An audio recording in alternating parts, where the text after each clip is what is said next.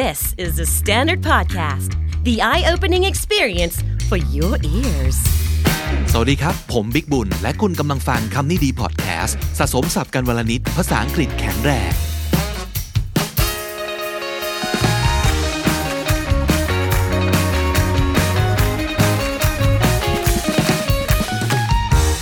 คุณผู้ฟังครับ เคยได้ยินประโยคนี้กันไหมครับ ไม่มีใครแก่เกินเรียน เอาจริงผมเถียงคำพูดนี้บ่อยมากเลยนะครับ คือลองนึกภาพดูสมมติ ในวันนี้ถ้าให้ผมไปฝึกเต้นบัลเล่ต์เงี้ยมันก็ไม่ไหวว่าเออคือบางอย่างเนี่ยมันมันต้องยอมรับว่ามันมีข้อจำกัดเรื่องอายุ แล้วก็เรื่องสังขารจริง ๆนะครับ แต่เรื่องหนึ่งที่ผมเห็นด้วยมากๆเลยนะ ก็คือเรื่องภาษาครับ หลาย ๆ ครั้งเราจะได้ยินความเชื่อที่ว่า ถ้าฝึกภาษาตั้งแต่เด็กนะครับ เด็กๆเลยเนี่ยจะเรียนได้ไวมาก ซึ่ง จริงนะครับ อันนี้ไม่เถียง แต่ที่ต้องเถียงนะคือคำพูดที่ว่า ถ้าจะมาเรียนมาฝึกภาษาเอาตอนแก่ๆเนี่ยมันสายไปแล้วแหละอย่าพยายามเลยนะครับ ถ้าใครเคยได้ยินมาแบบนี้ หรือว่าตัวเองเชื่อฝังหัวมาแบบนี้เนี่ยอยากชวนให้ลองฟังเอพิโซดนี้ดีๆนะครับ ผมว่าคุณผู้ฟังคำนี้ดีหลายคน น่าจะพ้นวัยเรียนไปแล้ว บางคนพ้นไปนานมากแล้วนะครับ แต่ทำไมเรายังมาเจอกันที่นี่ล่ะที่พอดแคสต์เนี่ย ก็เพราะว่าคุณยังอยากเรียนรู้เรื่องเกี่ยวกับภาษาอังกฤษอยู่ใช่ไหมเนาะแค่นี้ก็ช่วยยืนยันแล้วครับว่า ไม่ว่าจะอายุแค่ไหนก็ไม่เป็นอุปสรรคในการเรียนภาษาแน่นอนนะครับ แต่ถ้ายังไม่เชื่อร้อยเปอร์เซ็นต์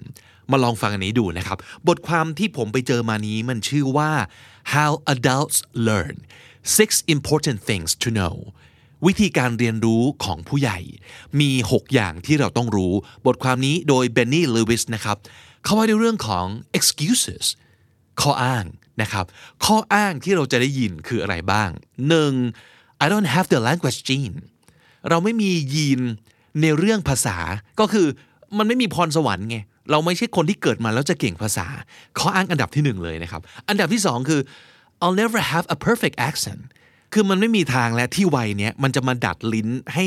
ให้เหมือนเจ้าของภาษาจริง ๆ นะครับ อันนั้นข้อสองนะครับ ข้ออ้างที่สามก็คือ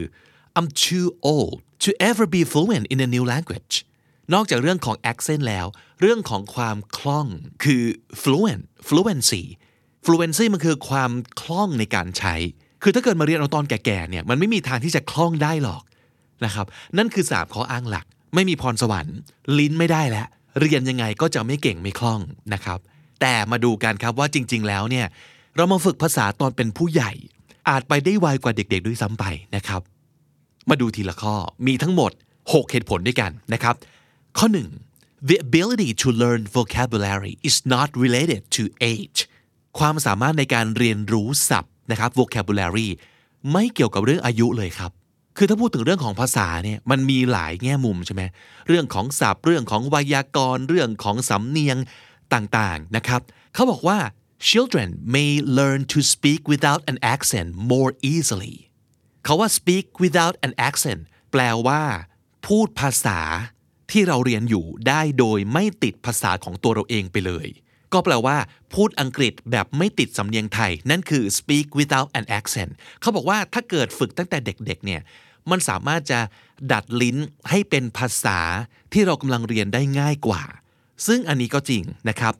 but vocabulary is far more important to learning a language than accent นี่คือสิ่งที่อยากให้แบบใส่ดอกจันปาดไฮไลท์ไว้เลย หลายคนมีความคิดว่าสำคัญที่สุดของภาษาคือต้องพูดให้เหมือนเจ้าของภาษา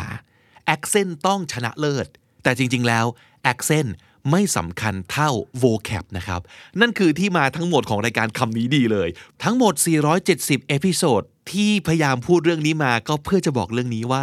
สำคัญที่สุดคือคำศัพท์ครับ in fact accent is not an indicator at all of your competence with the language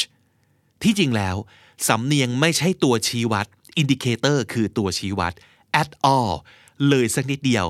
of your competence with the language คาว่า competence แปลว่า ความสามารถนะครับสำเนียงไม่ใช่ตัวชี้วัดนะว่าภาษาคุณดีหรือไม่ดีนะครับ adults have more life experience and can invent more memorable stories as mnemonics to make the new vocabulary stick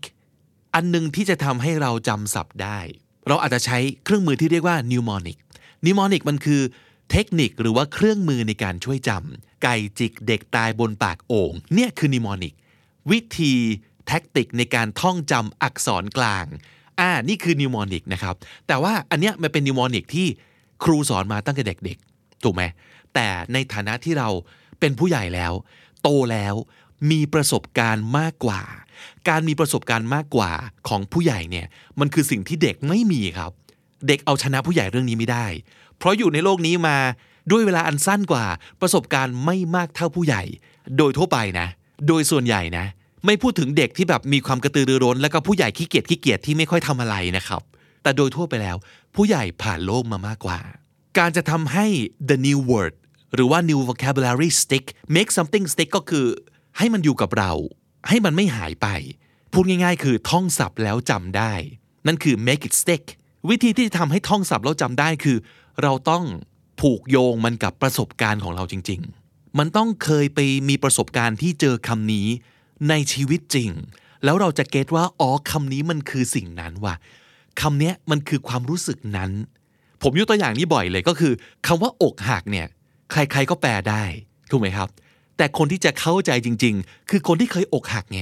คนที่ยังไม่เคยมีความรัก ยังไม่เคยมีแฟน จะไม่เก็ตว่าอกหักมันคือยังไงวะ มันเศร้าแค่ไหนวะทำไมฟังเพลงเศร้าเราต้องร้องไห้วะเขาจะไม่เก็ตเขาจะไม่เข้าใจ นั่นคือเขาแค่แปลออก แต่เขาไม่เข้าใจ ความหมายที่แท้จริงนะครับ ผู้ใหญ่มีประสบการณ์มากกว่า จะเชื่อมโยงคำศัพท์ และสิ่งที่เขาเรียนรู้ กับประสบการณ์ของเขาได้ง่ายกว่านะครับ แต่ however if a native accent is one of your goals go for it แต่ยังไงก็ตาม ถ้าเป้าหมายในการเรียนภาษาของคุณคือ สำเนียงต้องเป๊ะ go for it ก็ได้เลยนะครับ go for it คือ ลุยเลย a native sounding accent is not impossible no matter how old you are การที่เราจะมีสำเนียงนะครับ มี accent native sounding ก็แปลว่า ฟังดูเหมือนเป็นเจ้าของภาษา is not impossible ไม่ใช่จะเป็นไปไม่ได้ ไม่ว่าคุณจะอายุ เท่าไหร่ก็ตาม no matter how old you are นี่คือเหตุผลที่หนึ่งครับ vocab สำคัญกว่า accent นะ ในแง่ของการรู้และเชี่ยวชาญภาษา และมันไม่เกี่ยวกับอายุครับ เหตุผลที่สอง adults are more motivated to learn than children ผู้ใหญ่มีแรงจูงใจในการเรียนภาษามากกว่าเด็กนะครับ if you're an adult thinking about learning a second language chances are it's not out of necessity ประโยคนี้ก็คืออะไร ถ้าคุณเป็นผู้ใหญ่แล้ว และคุณยังอยากลุกขึ้นมาเรียนภาษาที่สองที่สาม chances are เป็นไปได้มากๆเลยว่านะครับ it's not out of necessity out of necessity ก็คือทำอะไรเพราะความจำเป็น ความจำเป็นในที่นี้คืออะไร โดนบังคับให้เรียน เป็นหลักสูตร ไปโรงเรียนต้องเรียนวิชาภาษาอังกฤษ ต้องสอบให้ผ่าน นั่นคือความจำเป็น เราโดนบังคับ เราไม่ได้เลือกเอง แต่ถ้าคุณเป็นผู้ใหญ่ที่ยังเลือกจะเรียนภาษาที่สองที่สามมันย่อมต้องมีเหตุผลว่าเราอยากจะเรียนไปทำไมถูกไหมฮะ It's more likely that you want to experience other cultures or to appreciate the arts and literature of another country or to make friends นั่นจะเป็นเหตุผลของเราในการเรียนภาษา ตอนที่เราโตเป็นผู้ใหญ่แล้ว เพราะเราไม่มีโรงเรียนมาบังคับให้เราเรียนแล้ว แต่เราอยากจะเข้าใจวัฒนธรรมต่างชาติมากขึ้น เราอาจจะติดตาม ไอดอลเกาหลีของเราอยู่ เราอาจจะติดตามไอดอลจีนของเราอยู่ เราถึงอยากเรียนรู้ภาษาเขา เพราะอยากรู้ว่าเขาพูดอะไร เขาสื่อสารอะไร ที่เขาเล่นมุกกันเนี่ยทำไมมันถึงขำถูกไหมครับ หรือเราอยากเรียนรู้ศิลปะ วรรณกรรม จากประเทศต่างๆ เราเคยอ่านแฮร์รี่พอตเตอร์ภาษาไทย รู้สึกว่ามันยังไม่ฟิน อยากไปอ่านต้นฉบับภาษาอังกฤษ เนี่ยคือเหตุผลคือ motivation ของเรา หรือง่ายๆ เราอยากได้เพื่อนใหม่ เราอยากได้เพื่อนจากหลากหลายมุมโลก หลากหลายวัฒนธรรม หลากหลายภาษา วิธีที่จะได้ผลที่สุดก็คือต้องพูดภาษาเขาครับ ทั้งหมดเนี่ยคือเหตุผลที่ไม่ใช่แค่ reason แต่เป็น motivation เป็นแรงจูงใจ ให้เราอยากเรียนจริง ๆ ด้วยตัวของเราเองที่เลือกเอง แต่ on the other hand แต่มาดูอีกทางหนึ่งสิ how many kids do you know who like to do extra homework when they don't have to มีเด็กสักกี่คน เด็กนักเรียนสักกี่คน ที่อยากจะทำอะไรเพิ่มเติมไปจากการบ้าน และห้องเรียนของเขาที่โรงเรียน อาจจะน้อยนะอาจจะไม่เยอะถูกไหมครับ เพราะส่วนใหญ่นะครับ ส่วนใหญ่เด็กจะเรียนทุกอย่างตามที่เขาต้องเรียน ตามหลักสูตรพ่อแม่บอกให้เรียน ระบบการศึกษาบอกให้เรียน ครูบังคับให้เรียน เขาไม่ได้เลือกเอง เพราะฉะนั้น adults know the true benefits of learning ผู้ใหญ่ จะรู้อย่างแท้จริงเลยถึงข้อดีของการเรียนภาษาครับ as a result you're more motivated เราก็จะมีแรงจูงใจมากกว่า motivated คือมีแรงจูงใจ this means learning more quickly and efficiently แล้วพอเรามีแรงจูงใจ เรารู้ว่าเราจะเรียนไปทำไม เราก็จะเรียนรู้ได้เร็วขึ้น มีประสิทธิภาพมากขึ้น เพราะเราตั้งใจมากขึ้น consequently ผลที่ตามมาก็คือ is more enjoyable เพราะฉะนั้นเราจะเรียนอย่างสนุกสนานครับ and you also get the immediate reward immediate reward คือสิ่งที่เราจะพูดในข้อต่อไปพอดีครับ adults get to immediately apply what they've learned เขาว่าผู้ใหญ่เรียนภาษาแล้วมีโอกาสเอาไปใช้ได้ทันทีมากกว่า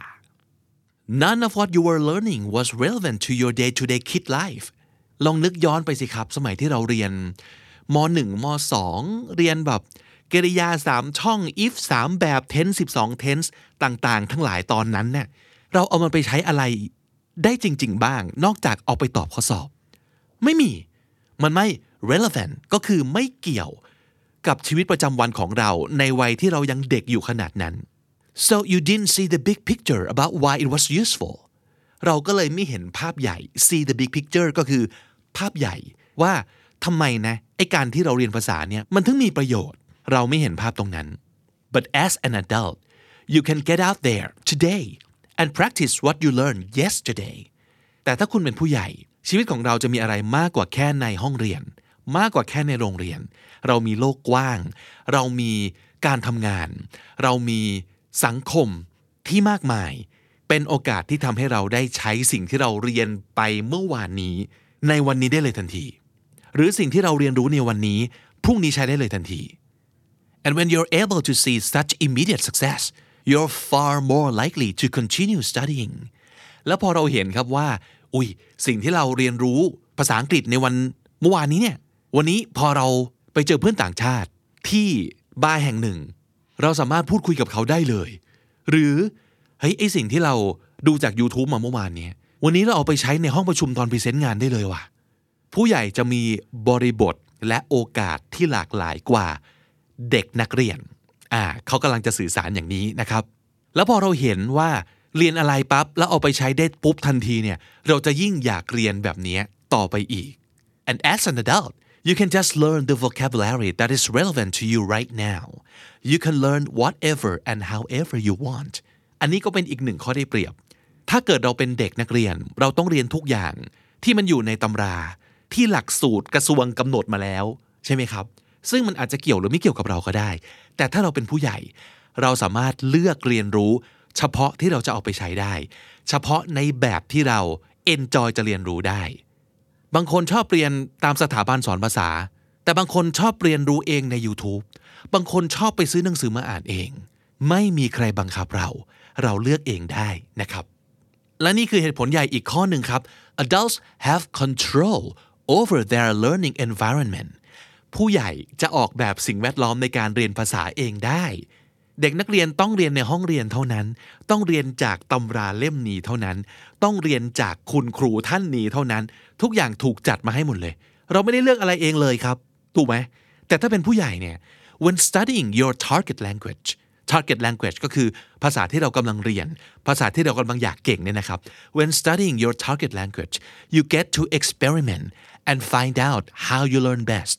experiment ก็คือทดลอง find out คือหาคำตอบว่าเราเรียนรู้แบบไหนแล้วได้ผลที่สุด อย่างที่บอกถ้าเกิดถนัดสถาบันภาษาไปเลยครับ สมัครได้เลย ถ้าชอบ YouTube โอ้โห มีไม่รู้กี่แสนกี่หมื่นชแนลชอบอ่านเองจากตำราก็มีไม่รู้กี่พันกี่หมื่นปก เราเลือกเองได้ No more relying exclusively on teachers with predetermined lesson plans that offer no flexibility in what you learn or how you learn it คำว่า relying exclusively on something หรือ someone ก็คือ rely คือหวังพึ่ง หรือพึ่งพา exclusively ก็คือ โดยเฉพาะอันนี้อันเดียว อย่างนี้อย่างเดียว คนนี้คนเดียว อันนี้ก็แปลว่า เราไม่จำเป็นจะต้องพึ่งพาแค่ครูท่านนี้เท่านั้น หรือ predetermined ก็คือสิ่งที่ถูกกำหนดมาแล้ว lesson plans ก็คือหลักสูตรครับ หลักสูตรทุกอย่างตายตัว ครูท่านนี้ต้องเป็นครูท่านนี้ไม่มี flexibility เลย ไม่มีการยืดหยุ่นให้ได้เลย อันนั้นคือเด็กๆ อันนั้นคือเด็กนักเรียน แต่ผู้ใหญ่ออกแบบเองได้ทั้งหมดนะครับ แล้วก็ก็บอกว่า I'm sure there are some people out there who learn languages best in the classroom แน่แหละว่าจะต้องมีคนบางคนที่เรียนรู้ภาษาอังกฤษได้ดีที่สุดเมื่ออยู่ในห้องเรียน but if you're not one of them แต่ถ้าเกิดคุณไม่ใช่คนเหล่านั้นล่ะ then you might have fooled yourself as a child into thinking that you are no good at languages แต่ถ้าเกิดคุณไม่ใช่เด็ก ประเภทเด็กเรียนเนี่ยคุณจะไม่เรียนรู้ได้ดีที่สุดกับห้องเรียนและครูและโรงเรียนและตำรา คุณก็อาจจะเข้าใจผิดมาโดยตลอดตั้งแต่เด็กๆเลยว่า เอา้า เราเป็นเด็กที่ไม่มีความสามารถเรื่องภาษาเราเหรอเนี่ย จริง ๆ อาจจะไม่ใช่เลยนะครับ คุณอาจจะมีพรสวรรค์ แค่วิธี learning style ของคุณไม่ใช่ห้องเรียน learning style ของคุณต้องเป็นการดู YouTube ต้องเป็นการฟังพอดแคสต์ต้องเป็นการไปพูดกับเจ้าของภาษาจริง ๆ หรืออะไรก็ได้ นี่คือข้อได้เปรียบอย่างสูงสุดของความเป็นผู้ใหญ่ เรามีออปชันเยอะ เรามีตัวเลือกที่เราทดลองได้นะครับส่วนข้อนี้น่าสนใจเขาบอกว่า the more adults learn the easier learning becomes สำหรับผู้ใหญ่แล้วนะครับ ยิ่งเรียนจะยิ่งง่าย เออ จริงหรือเปล่า เขาบอกว่า one of the reasons adults supposedly learn more slowly is simply because they're out of practice เหตุผลหนึ่งเลยที่เขาว่ากันว่า supposedly นะครับที่เขาว่ากันว่าผู้ใหญ่เนี่ยต้องเรียนช้าๆ มันก็แค่เพราะว่าผู้ใหญ่เนี่ย ไม่ได้ฝึกเรื่องการเรียนรู้มานานแล้ว they're out of practice เวลาเรายังเป็นนักเรียน เราจะชำนาญมากกับการทำกันบ้านทำแบบฝึกหัด ยกมือขึ้นตอบคำถามอาจารย์ในห้องเรียน เหล่านี้มันคือ practice ของการ learning กิจกรรมที่เราทำตอนที่เราถูกบังคับให้เรียน เราต้องท่องหนังสือเราต้องสอบ พอเป็นผู้ใหญ่เนี่ยเราห่างจากสิ่งพวกนี้มานานมากแล้ว แล้วพอเราจะมาเรียนอะไรสักอย่างหนึ่งเนี่ยเราจะไม่มี mindset ของความเป็นนักเรียน เพราะว่าเราไม่ได้ทำสิ่งนี้มานานแล้ว เรา out of practice ใช่ไหมครับ เขาจะมีคำพูดว่า use it or lose it แปลว่า ทักษะบางอย่างถ้าไม่ได้ใช้ มันก็จะหายไปนะ มันจะฝืด it couldn't be more apt when it comes to your brain apt แปลว่า เหมาะเหม็ง เป๊ะ ใช่คำกล่าวเนี่ย เป๊ะมากกับเรื่องการทำงานของสมอง แต่เขาบอกอย่างนี้ if you don't use a skill for a while but you spend the meantime using your brain to learn other skills ก็คือถ้าเกิดเราไม่ได้ใช้ทักษะอะไรสักอย่างมานานแล้วเนี่ยอะอย่างเช่นเรื่องภาษานะครับ แต่เราใช้เวลา the meantime คือใช้เวลาช่วงเนี้ย using your brain to learn other skills then what you're doing is improving your ability to learn อายกตัวอย่างอีกทีง่ายๆเราพูดถึงเรื่องของการใช้สมองในการเรียนภาษานะครับ แต่ถ้าสมมติเกิด เราลองใช้เวลาที่ไม่ได้เรียนภาษาเนี่ยมาฝึกเล่นกีตาร์สมมตินะการพยายามเรียนกีตาร์ของเราเนี่ยจะทำให้สมองของเรา ฟื้นฟูความสามารถในการเรียนรู้ขึ้นมาได้อีกครั้ง ผลก็คือ as a result you can relearn the old skill more quickly as well as more easily learn entirely new skills ก็คือพอเราเริ่มกลับมาฝึกให้สมองเราเนี่ยเรียนรู้ของใหม่ๆ เราจะสามารถกลับไปเรียน skill เก่าได้ดีขึ้น ก็คือจะกลับไปเรียนรู้ภาษาได้ดีขึ้น ในขณะเดียวกัน เราก็จะเรียนรู้การเล่นกีตาร์ได้ดีขึ้นด้วย นั่นคือความสามารถของสมองของผู้ใหญ่ ตามที่บทความนี้เล่านะครับอะอันนี้เป็นจริงหรือเปล่า ลองไปทดลองให้รู้ด้วยตัวเอง และสุดท้ายครับ adults learn languages faster when they get feedback ผู้ใหญ่เนี่ยยิ่งได้ feedback ยิ่งเรียนได้เร็วขึ้น feedback คืออะไร feedback คือเวลาที่เราไปใช้ทักษะภาษาในการทำโน่นนี่นั่น แล้วสิ่งที่เราได้รับตอบกลับมาเนี่ยมันคืออะไร เช่น พูดกับเขาแล้วเขาฟังไม่รู้เรื่อง ไปสั่งอาหารด้วยภาษาอังกฤษแล้วได้อาหารผิดมา อะไรอย่างเงี้ยคือ feedback ทันที หรือไปคุยกับเพื่อนใหม่ แล้วเขาชอบใจเรามากเลย เนี่ยคือ feedback แบบทันทีทันควัน เขาบอกว่าถ้าเรามัวแต่เรียนภาษาด้วยการนั่งอยู่ที่โต๊ะที่บ้าน อยู่กับตำรายอย่างเดียว อยู่กับข้อสอบเท่านั้น โดยไม่ได้ real feedback then don't be surprised if you fail to meet your language goals and end up losing motivation ก็ไม่ต้องแปลกใจเลยว่าถ้าอยู่กับโต๊ะอย่างเดียว อยู่กับข้อสอบอย่างเดียว เราก็จะไม่เห็นว่าเราจะเรียนภาษาไปเพื่อเป้าหมายอะไร แล้วในที่สุดเราก็จะ end up losing motivation end up อะไรสักอย่างก็คือลงเอยนะครับที่สุดแล้วคือเกิดอะไรขึ้น ที่สุดแล้วเราก็จะ lose motivation เสียแรงจูงใจ เพราะนึกไม่ออกว่าจะเรียนไปทำไมนะครับ but if you want to be sure that you're actually using the language correctly talk with a native speaker who can provide feedback แต่ถ้าเราอยากรู้ว่าที่เราเรียนมาเนี่ยมันได้อย่างมันดีหรือยัง วิธีที่ได้ผลมากๆเลยคือต้องไปคุยกับเจ้าของภาษา ให้รู้กันไปเลยนะครับ also you'll get better ear for it get better ear for it ก็คือทักษะการฟังเราจะดีขึ้น แล้วเราก็จะเรียนรู้ในเรื่องการออกเสียง ในเรื่องการเรียน accent ได้ดีขึ้น ถ้าเราได้เอาภาษาไปใช้จริง ๆครับ และทั้งหมดนั่นแหละก็คือ 6 เหตุผลที่จะช่วยยืนยันว่าทำไม การเรียนภาษาเอาตอนแก่ๆหรือว่าตอนเป็นผู้ใหญ่เนี่ยถึงเป็นข้อได้เปรียบด้วยซ้ำไปนะครับ ถ้าใครมีความเชื่อเดิมๆอยู่ ขอให้ลบล้างความเชื่อนั้นทิ้งไป และเริ่มวันนี้ไม่มีคำว่าสายแน่นอน สรุปสับในวันนี้นะครับ มีหลายคำหลายสำนวนที่น่าสนใจเลยทีเดียวครับ speak without an accent สำนวนนี้ก็คือ พูดโดยไม่มีสำเนียงภาษาของตัวเราเองเลยนะครับ speak without an accent far more important ก็แปลว่าสำคัญกว่าเยอะเลย far more important indicator ตัวชี้วัดครับ indicator competence ความสามารถ competence make something stick ก็แปลว่า เก็บเอาไว้ได้ ไม่หายไป make something stick chances are มีโอกาสมาก ๆ เลยที่จะ chances are out of necessity ทำเพราะจำเป็น out of necessity on the other hand ในขณะเดียวกัน ในทางกลับกัน on the other hand motivated มีแรงจูงใจ motivated consequently ผลที่ตามมาก็คือ consequently relevant เกี่ยว มีความสำคัญ relevant see the big picture เห็นภาพใหญ่ see the big picture target language ภาษาที่เรากำลังเรียนรู้แล้วก็อยากเก่ง target language rely exclusively on หวังพึ่งแค่สิ่งนี้เท่านั้น rely exclusively on predetermined ถูกกำหนดไว้ตายตัว predetermined flexibility ความยืดหยุ่น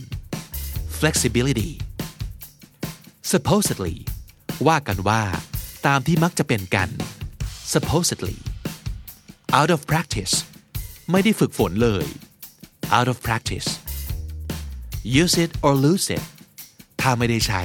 ก็หายหมด use it or lose it apt เหมาะเหม่ง เป๊ะ ใช่เลย apt